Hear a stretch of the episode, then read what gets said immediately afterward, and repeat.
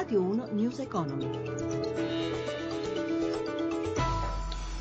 Buongiorno da Stefano Marcucci, mercati un po' in altalena in mattinata, buona la partenza, poi qualche incertezza. Ora di nuovo tutte le piazze europee sono positive, sentiamo allora Sabrina Manfroi da Milano con tutti gli aggiornamenti. Sabrina. Sì, buongiorno, le borse sembrano aver imboccato con maggiore decisione la strada del rialzo, Milano segna più 0,77%, Londra più 0,39%, Francoforte e Parigi salgono di oltre un punto percentuale.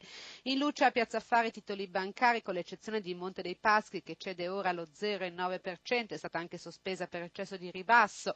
Tra i titoli positivi Intesa San Paolo e Unicredit che salgono del 2,3%, ma recupera anche FCA dopo la, lo scivolone di ieri, ora sale del 3%, sugli scudi anche Saepen più 2,8%, mentre Tenaris perde il 3,2%. Fuori dal listino principale da segnalare una nuova corsa per RCS più 3,16% e sale anche Cairo più 1,5%. Lo spread intanto si restringe a 125 punti base, il rendimento dei BTP decennali scende all'1,22%, l'euro viaggia intorno a quota 1,10 sul dollaro, linea allo studio. Grazie a Sabrina Manfroi. Secondo il Fondo Monetario Internazionale la Brexit rallenta l'economia mondiale, per l'Italia è prevista quest'anno una crescita inferiore all'1%, ma c'è soprattutto preoccupazione per le banche. L'economista Stefano Manzocchi, intervistato da Massimo Giacomini. Sentiamo. Noi soffriamo in particolare della Brexit attraverso il canale bancario. Qual è il nodo che guarda con preoccupazione di più il Fondo Monetario? Il nostro dibattito in Italia è molto concentrato sul tema delle sofferenze, cioè i crediti che le banche non riescono a ottenere dai clienti. Il Fondo Monetario è molto preoccupato anche dal modello di business delle nostre banche, ovvero molti sportelli ancora tassi di interesse che sono talmente bassi che non riescono a far guadagnare le banche col business tradizionale. Credo che la soluzione sarà un mix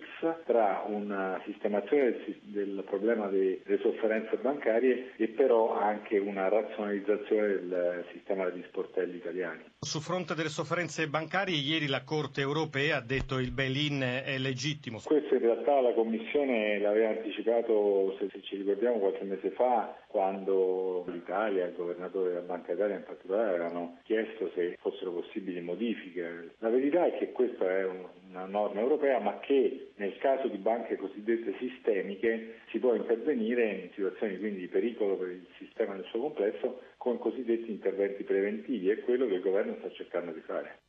Crollo del prezzo del grano, i coltivatori lamentano quotazioni del 40% inferiori all'anno scorso, insostenibili, dice la Coldiretti che oggi manifesta di fronte al Ministero dell'Agricoltura a Roma. Abbiamo sentito il presidente dell'Associazione dei coltivatori, Roberto Moncalvo una situazione che è diventata insostenibile. Oggi ci servono 5 kg di grano per poter bere un caffè. Gli agricoltori sono stremati in questo momento, i prezzi sono nell'ultimo anno. Siamo ai livelli di 30 anni fa, sotto i costi di produzione, a rischio ci sono 300.000 aziende e 2 milioni di ettari coltivati. Il grano è il cereale più diffuso nel nostro paese. Allora, sono due le borse fondamentali in cui viene quotato il grano in Italia, Bologna e Foggia. Vogliamo ricordare le ultime quotazioni del grano duro, se non mi sbaglio 24 Bologna e 19 Foggia? Stanno ancora scendendo, noi in questo momento i nostri agricoltori vengono proposti non più di 16, 15, 16 centesimi per il grano tenero e 17, 18 centesimi per il grano duro al chilo. L'altra campana che è il, il mercato è questo, cosa si può fare contro il mercato? Guardate, intanto bisogna portare trasparenza piena nella filiera con l'obbligo d'origine in etichetta sulla, sul pane, sulla pasta, sui prodotti da forno per dare al consumatore la libertà di scegliere. Il tema vero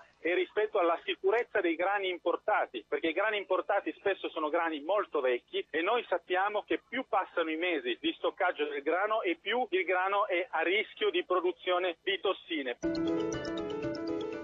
Era Roberto Moncalvo, la presidente della Call Diretti. News Economy a cura di Roberto Pippan si ferma qui in regia Claudio Magnaterra. Grazie a Cristina Pini per la collaborazione da Stefano Marcucci. Buon proseguimento su Radio 1. Radio 1 News Economy.